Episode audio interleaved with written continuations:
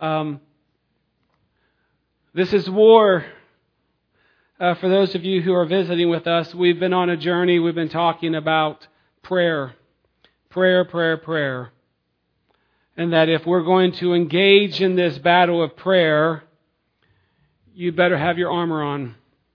You'd better be prepared. You'd better be ready for the onslaught of the enemy. In um, Ephesians chapter 6, uh, we are going down the different pieces of armor to make sure that we are ready. Last week we uh, focused on this passage right here, verse 15 of Ephesians 6. And having shod your feet with the preparation of the gospel of peace. Last week we began uh, looking at that passage and uh, we looked at what does it mean to shod your feet. Well, we don't use those terms anymore. What does it mean to shod your feet? Shod just simply means to put on shoes, to put a covering on your feet, and to. So we are told here that we need to have our feet prepared with the gospel good news of what? Gospel of peace. We said last week that there are two forms of peace.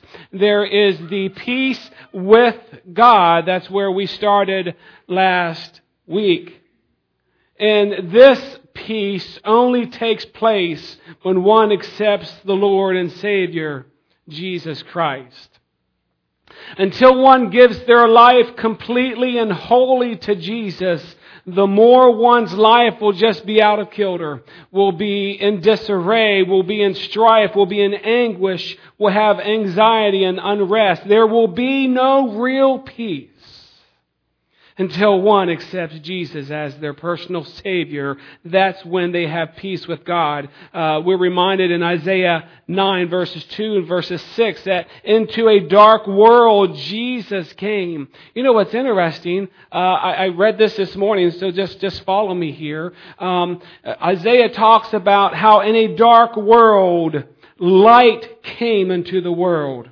And then verse 6 tells us that that light, for unto us a child is born. And it says that Jesus would be the Prince of Peace. He is that light that has come into the world. Well, I got to thinking about something and I went back to Genesis 1 you don't have to turn there, but let me just read this, and it's interesting. It says, In the beginning, God created the heavens and the earth, and the earth was without form and was void. That's the way our life is before Jesus Christ. Amen. It is void. It is without form. There's just no substance to it. It's meaningless. It's just, you know, people are wandering here and there to try and find their purpose in, in life, and they're looking here and they're looking there and trying to come up with their own reason for living. It's void. There's no real purpose. But look what it says. It says, was without form and void, and darkness was on the face of the deep. That's like the darkness in our life before Jesus Christ. And the Spirit of God was hovering over the face of the waters. And listen to this. And God said, Let there be light. And there was light. If you look at Isaiah 9, it says that Jesus was the light that has come into the world. We just sang about it. The light of the world. Jesus, Messiah says that a great light was born into this dark world. Last week we read Ephesians 2, 13 and 14. But now in Christ Jesus, you who were once far off have been brought near by the blood of Christ, for he himself is our peace. We're talking about peace. For he himself is our peace, who has made both one and has broken down the middle wall of separation. We read in Romans 5, 1 says, Therefore, having been justified by faith, we accept Christ as our Savior. It says we have peace with God. Peace with God through our Lord Jesus Christ. One will find peace with God when they find Jesus as Lord and Savior. Amen. Amen. Once someone has peace with God, they can then take that peace with them wherever they go.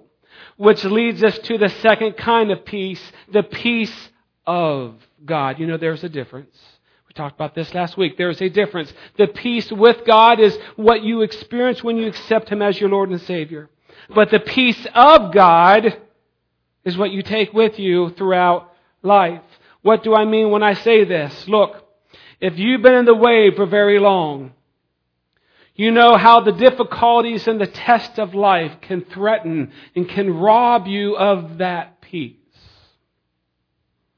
The peace of Jesus is not just supposed to be a one-time thing, but we're supposed to carry it until the day that Christ comes back or until the day that Christ calls us home. Thus the analogy of shoes. Shoes take us everywhere that we go. And so everywhere we go, no matter what the situation is in life, we should be wearing the shoes of peace. We should have the peace of God with us. However, to have the peace of God and then to keep this peace will require great determination and will require great faith. As Paul lists these different pieces of armor, uh, I can just imagine, he, he, very well, he could have been referring to something that was very familiar to him at the time. He was probably referring to the garb of a Roman soldier because they were all around and they dominated. It was the Roman Empire and, and they were used to seeing Roman soldiers and what the Roman soldiers were wearing. And one of the things that he may have been picking up on or thinking of whenever this image came to him and uh, inspired by the Holy Spirit and by God, he said, tell them to put on the shoes, shod their feet. Could have very well been what he saw with the Roman soldiers. You see, the Roman soldiers' shoes had these spikes all over the bottom of their sandals.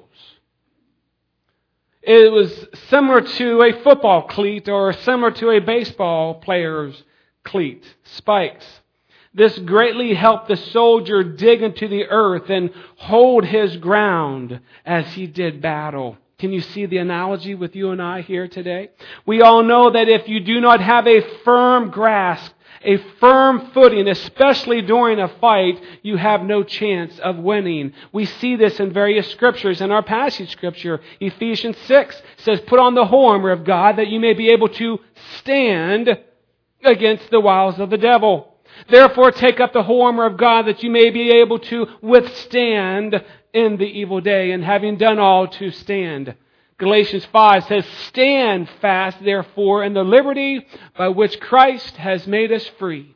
And do not be entangled again with a yoke of bondage. We're told in Philippians, Therefore, my beloved and long for brethren, my joy and crown, so stand fast in the Lord, my beloved. Sometimes when life gets crazy and we're tempted to lose our peace,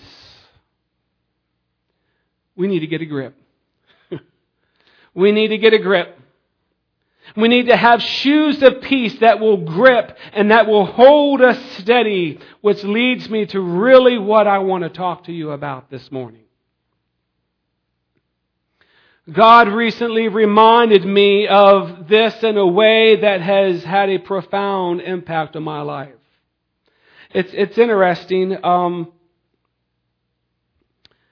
when God puts a message on my heart, you know, a lot of times I'm thinking maybe there's someone out there that really needs this, not realizing how desperately some of the messages I need for my life. Maybe it's just for me. Maybe it's just a reminder to you, but maybe it's having an impact on my life. I hope it's more than just me. But God reminded me of something that I just want to spend the majority of the time on. When life hands you its worst, how do we maintain that peace of God? Think about that. When life hands you its worst, how do you maintain that peace of God? How do you maintain the peace of God when you get called into the office and you're handed a pink slip? When a spouse says they no longer love you? How do you maintain the peace of God when your wayward child continues to break your heart? When you receive a call that there's been an accident? Or when the doctor tells you that there are complications in the womb and you have some decisions to make? Or has, or has, as has been the case in our family, how do you maintain the peace of God when the doctor looks at you and says your cancer is back? That's life, isn't it, folks? This is just getting down to life where we live. When you experience something that rocks you to your core, where does your peace come from? I firmly believe with all of my heart that our peace is directly linked with where our joy and where our contentment lies buried. When we settle this issue, church, in our hearts, when we get this spiritual truth, no one person or no one thing, praise the Lord, can take our peace away. away. Amen? Can't take it away. I'm not saying that we're no longer going to be people of emotions. Uh, there will no longer be times to where we won't anguish or have sorrow or have pain. But what I'm talking about is even during those rough, tough times, we can possess a peace, a joy, and a contentment through it all. And I guarantee you that you will need this peace that I'm talking about at some point in time in your life. This is the peace of God. We talked about this several weeks ago. I don't know how long it's been now, but those of you who were in our war room study, this might sound a little familiar to you, but I want you to turn here. It's going to be on your screen, but Philippians chapter 4. You may want to mark this. You may want to take some notes in your Bible. I don't know, but Philippians chapter 4, starting with verse 11. Verse 11. Let me get there myself. Mm, mm, mm. Philippians 4, starting with verse 11, just the first three verses. And on the screen, it will be there. Paul said, and I believe I have put on the screen the New Living Translation version of this passage. Paul said, Not that I was ever in need, for I have learned how to be content with whatever I have. I know how to live on almost nothing or with everything. I have learned the secret of living in every situation, whether it is with a full stomach or empty, with plenty or little. For I can do everything through Christ who gives me strength. I want us to focus on that word content. Paul said, For I have learned to be content with whatever I have. The Greek word for content is artarkos. Artarkos. And get this. It means that uh, its meaning is a, is, is a powerful, gives a powerful insight to us. It means that one who is strong enough to need no aid or support, sufficient, independent of external circumstances, contented with one's lot. Now, it's not talking about being void of God. You just go off and be rogue and do your own thing. No, what it means to be content is that you can be strong enough to where you don't need the aid or support sufficient. You're independent of external circumstances. You're content with your lot. Hmm. Contentment is an illusion in America today, is it not?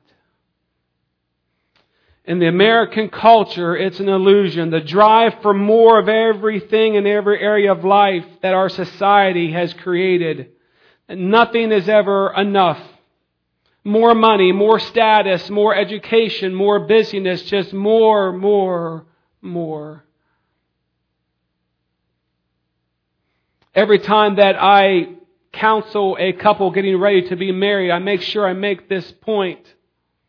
But too many couples today go into marriages thinking that the other one is going to meet every single one of their needs.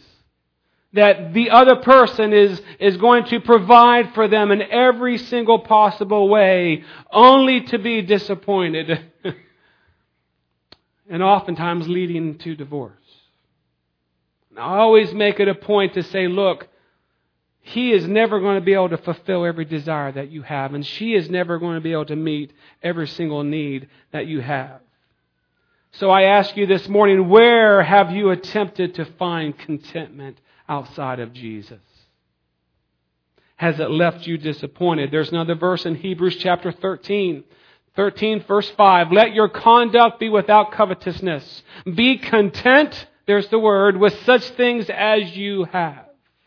For he himself has said, I will never leave you nor forsake you. Look, Paul just told us in Philippians that he had learned the secret to living.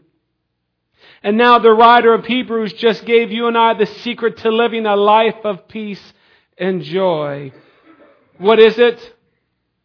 Don't make people or things in this life the most important thing in your life. Somebody say amen to that. Don't do it. Don't put them first because people and things will fail us, disappoint us, and sometimes they will leave us. Might not always be around. Instead, let Jesus be your source of joy and contentment. Let him be your source of joy and life, for he said he would never leave us nor forsake us. Only he can save. We just sang, or we were going to sing it, Let me see Jesus only. I was led not to do that. But at the end of that, it says, Only he can satisfy. Only he can do it. Only he can satisfy. Folks, if you can get what I'm talking about, you'll always have access to that peace of God. Just, just stop for a second. I think that came out sounding just like something that a preacher says. Think about that. If you can get what we're talking about, if you can get what God is trying to communicate through these feeble lips in my mind, the peace of God, our world has no peace. We're living in a world that is void and dark and formless, has no peace. What took place, what continues to take place in our country is darkness. But even in your difficult circumstances, you will always have access to peace. Isn't that not what you want? Isn't that not what we all long for every night to lay our head on our pillows and have peace? even in the midst of difficulty, even in the midst of not knowing what the future holds. Praise God. We can have peace at all times. Amen, Rudy. He's lifting, he's raising his hand back there. The peace of God. Mm.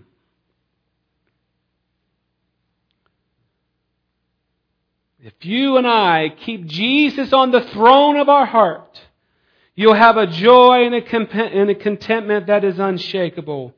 You can walk in shoes with the dual purposes of peace. Peace with God and the peace of God. Jesus said, draw near to me and I will draw near to you.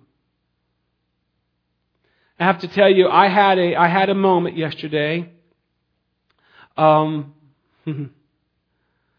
we were in Columbus over the weekend. We we needed to get away. It was Stephanie's birthday on Friday, and uh, so we we were able to get away for a day.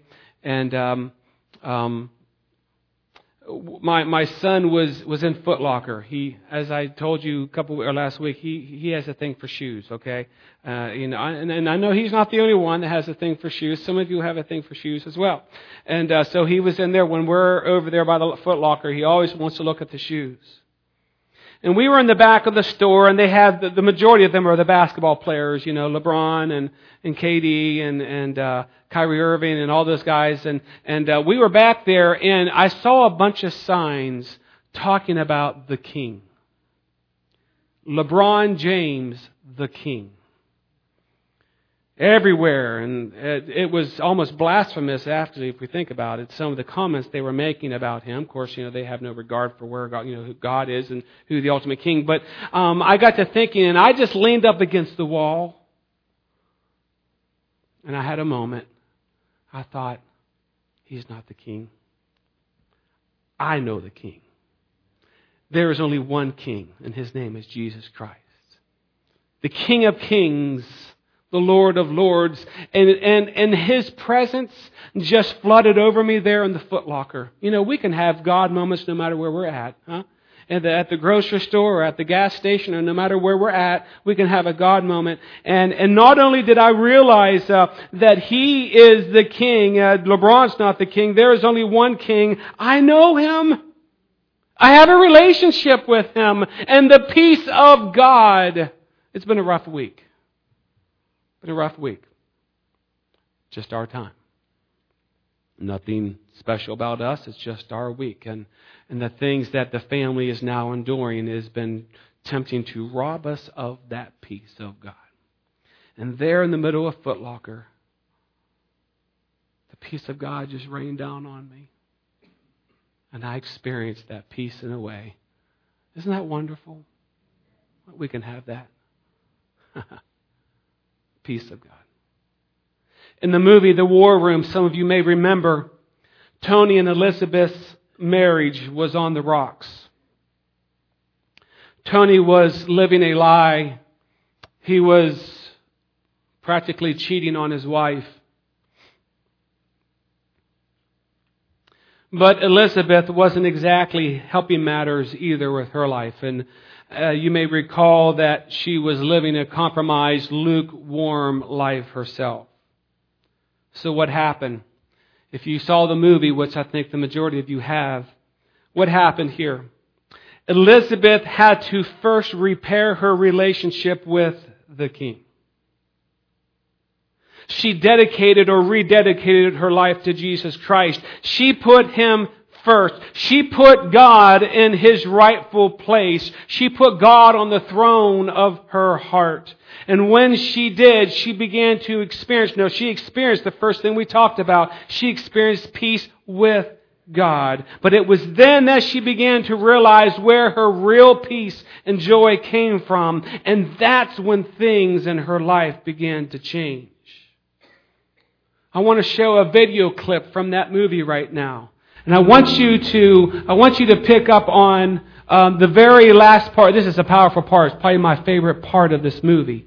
Uh, this is the part that just makes me want to get up and just go, yeah. Um, but at the end of this scene, pay attention. It's whenever she walks outside and she is declaring truth.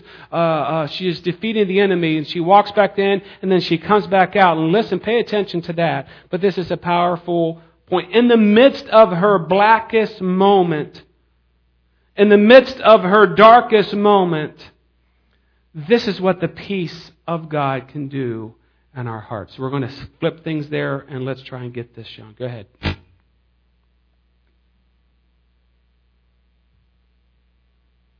Lord, forgive me. Forgive me. I'm not as judge, you are. But I'm asking you, please, please don't let him do this.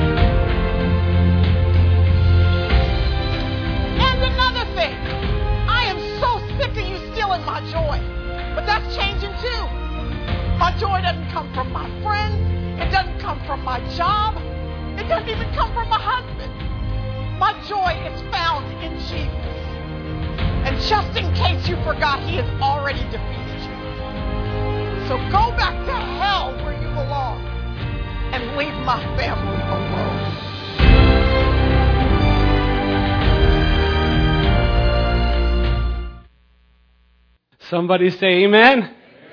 Wow. Wow. yeah.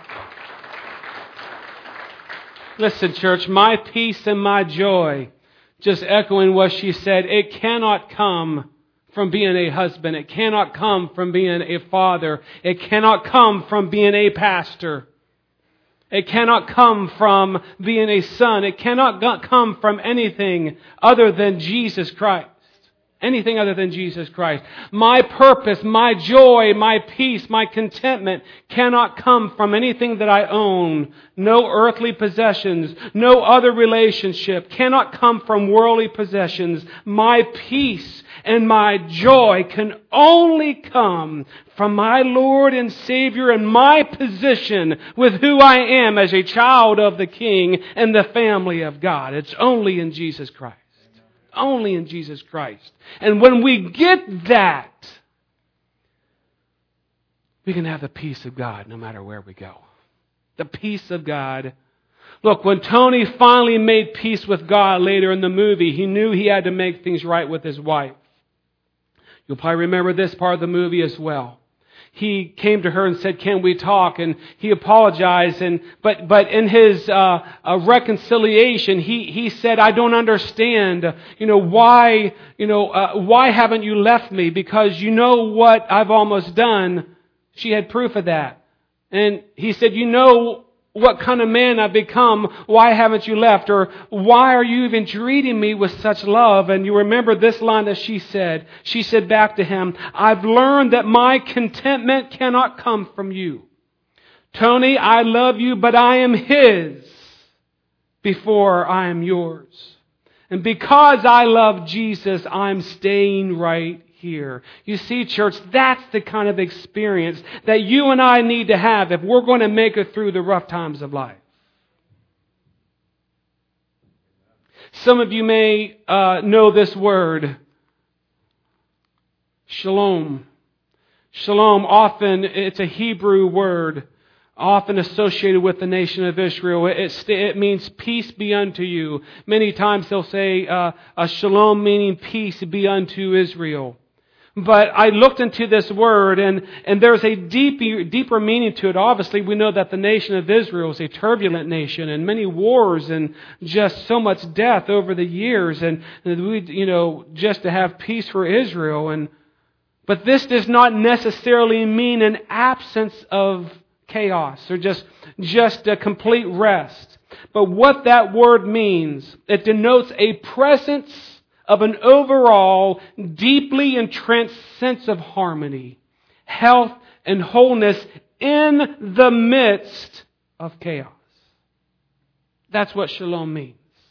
That in the midst of our chaos, in the midst of our difficult time, in the midst of seeing family members go through really, really hard things, there can be a shalom, there can be a peace in the midst of it all. Church, this is it.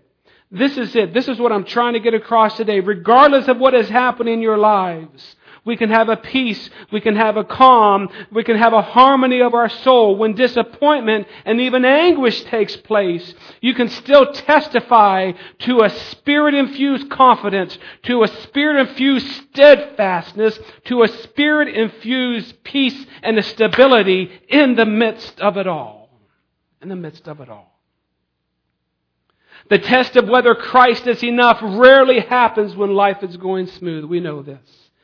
We're used to hearing this when it comes to faith. Faith has to hang in there when the times get tough. But I'm including peace and contentment as well. Your truest answer to your peace and joy and your contentment question may just come in your darkest moment.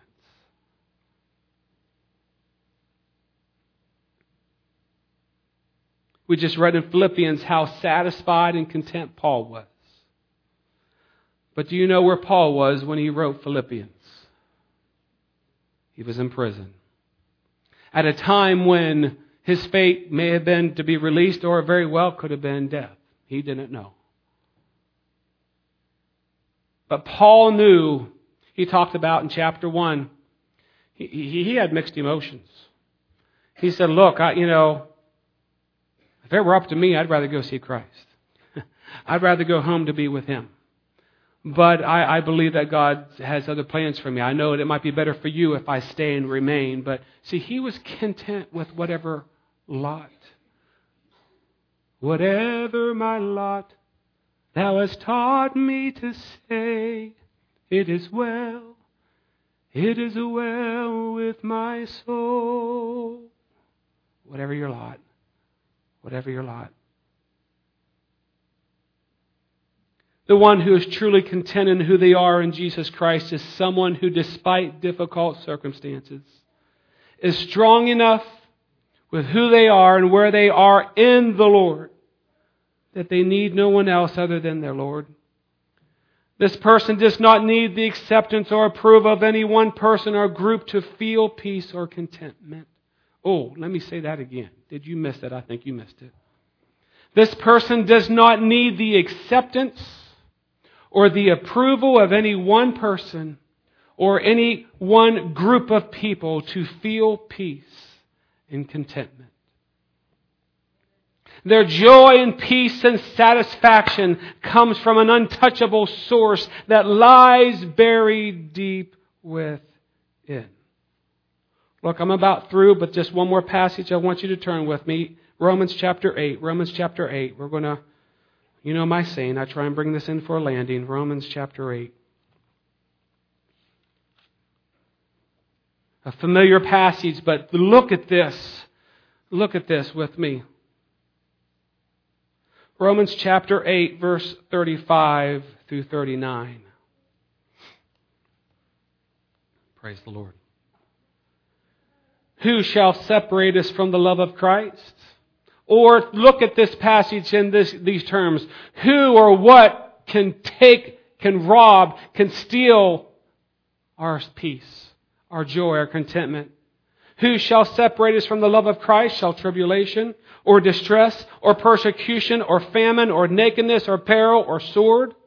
As it is written, For your sake we are killed all day long. We are accounted as sheep for the slaughter. Yet in all these things we are more than conquerors through him who loved us. For I am persuaded that not even death, not even death, as Sean talked about or sang about, nor life, nor angels, nor principalities, nor powers, nor things present, nor things to come, nor height, nor depth, nor any other created thing shall be able to separate us from the love of God which is in Christ Jesus our Lord. We know that in the love of God there is peace, there is joy, there is contentment. We can look at that and say, nothing shall separate us from the love or the peace of God, which is in Christ Jesus. Nothing can take your joy, your peace. Take your hymnals and turn to page 607. I've got to read this. One of my favorite songs. One of my favorite songs. Yeah, I know we don't use them much, but it's that little gray book that's in front of you. They're called hymnals. Uh, uh, we ought to get back to using those sometime, shouldn't we? page 607. Oh, what a song.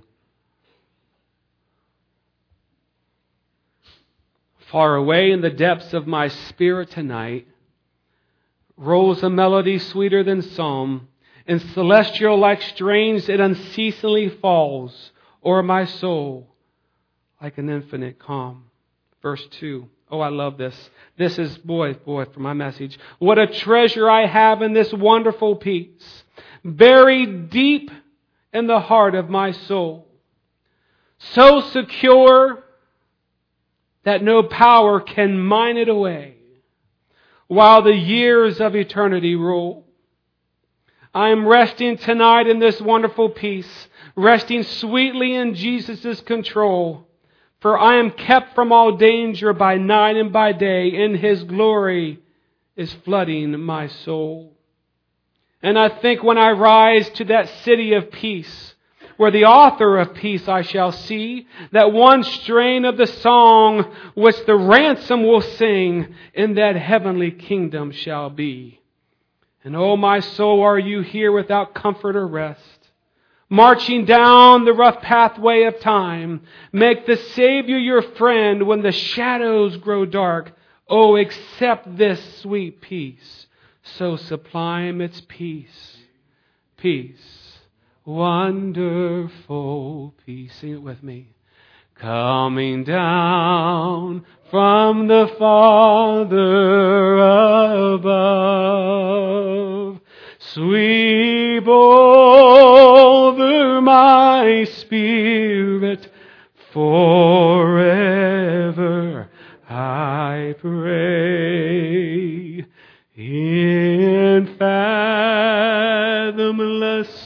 billows of love.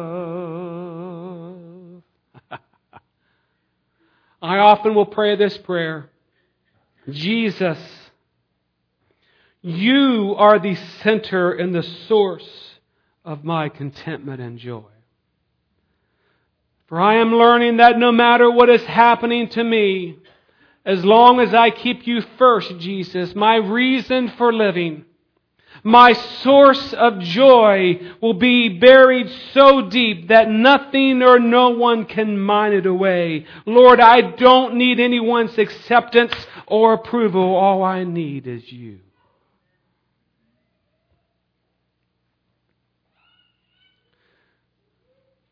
Joyce, if you'll come up and just start playing softly, Joyce. The book of Nehemiah. Nehemiah went back to Jerusalem to rebuild its fallen city and be, rebuild the walls.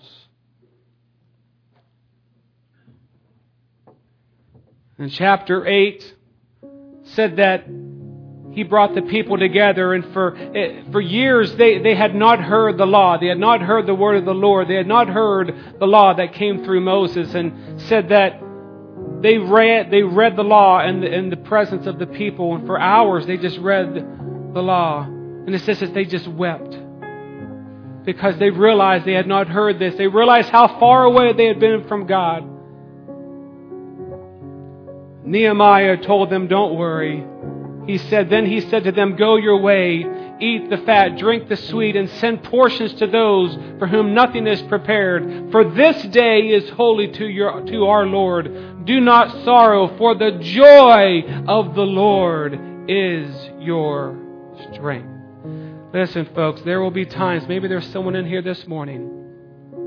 You need a strength that goes beyond yourself. You need something that will pull you through whatever you might be facing right now. And many times it's just the joy, the joy of who you are, the joy of knowing what you have in Jesus Christ needs to be your strength, will pull you through. I truly believe there's probably at least one person today that you need to regain your peace of God today. Someone here today needs to rediscover where their joy and their contentment comes from. You've been relying on all the wrong sources and all the wrong places and people and things. But you have an opportunity this morning to find it again in Jesus Christ. You might remember that old cornflakes commercial. And I say, like that commercial, perhaps you need to discover the peace of God again for the first time. Try it again for the first time. Allow the peace of God to flood. Maybe you, maybe there's some disobedience in your life, in your life, and you need to reestablish the peace with God. And then when you do that, you can have the peace of God. I'm going to ask you to turn to page 433. Page 433 in your hymnals, and we're going to close. Thank you for your patience. God has ministered to me through this message and has helped me greatly in this message. I'm going to give you an opportunity. If you need that peace of God that we've been talking about this morning, to where it won't rock you to the core, but you'll have a strength through your circumstances the altars are open this morning. We would love to pray with you this morning. Let me pray with you right now. Father God, thank you for your word.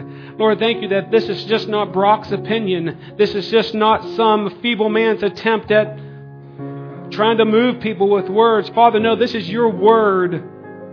Thank you for the truth of your word. Thank you that your peace and your contentment and your joy comes into our hearts when we make you first in our life. God, if there's someone here this morning, they need to rediscover the peace of God in their life. They don't have it. God, I pray that this morning they'll come or they'll do business with you there in their pews or wherever you meet them at, God. Help them, Father. Oh, the peace of God. We're in a battle. This is war. Our enemy is coming hard against us. We need to make sure that our feet have the gospel of peace. We have peace in our hearts. That's the only way we're going to be victorious have the belt of truth. We've talked about that. The breastplate of righteousness. We've talked about that. Now, God, may we put on these shoes of peace. Thank you, God. Your will be done in Jesus' name. Amen. Would you stand, please? This is another great song that I think applies to our message. I know whom I have believed in, and I am persuaded that he is able to keep that which I've committed unto him against that day. If you have something on your heart, we would love to pray with you. But let's sing. I know not why God's wondrous grace to me He has made.